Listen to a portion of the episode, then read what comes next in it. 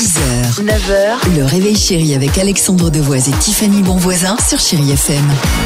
Allez, 7h35, chérie FM. Les Destiny Childs, c'est dans une minute. Il y aura également euh, Elton John euh, et Dua Lipa. Mais avant ça, alors, tu nous as mis, j'allais dire, bah, je laisse pas peut-être l'eau à la bouche. Tu nous parles du calendrier de l'Avent, euh, mais il n'y a pas de chocolat. Il y a autre chose visiblement. Du fromage.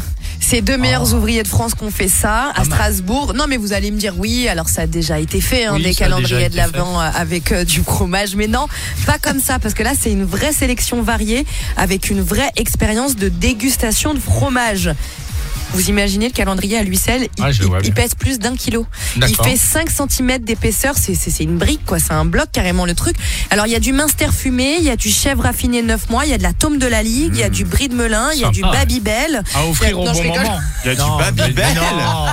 Il y a tous les autres sur fromage sauf le Babybel. Qu'est-ce qu'elle est bête. Les meilleurs ouvriers de France, un bon Babybel. Euh, Exactement. En tout cas, par contre, on rigole pas, le prix 79,90 euros.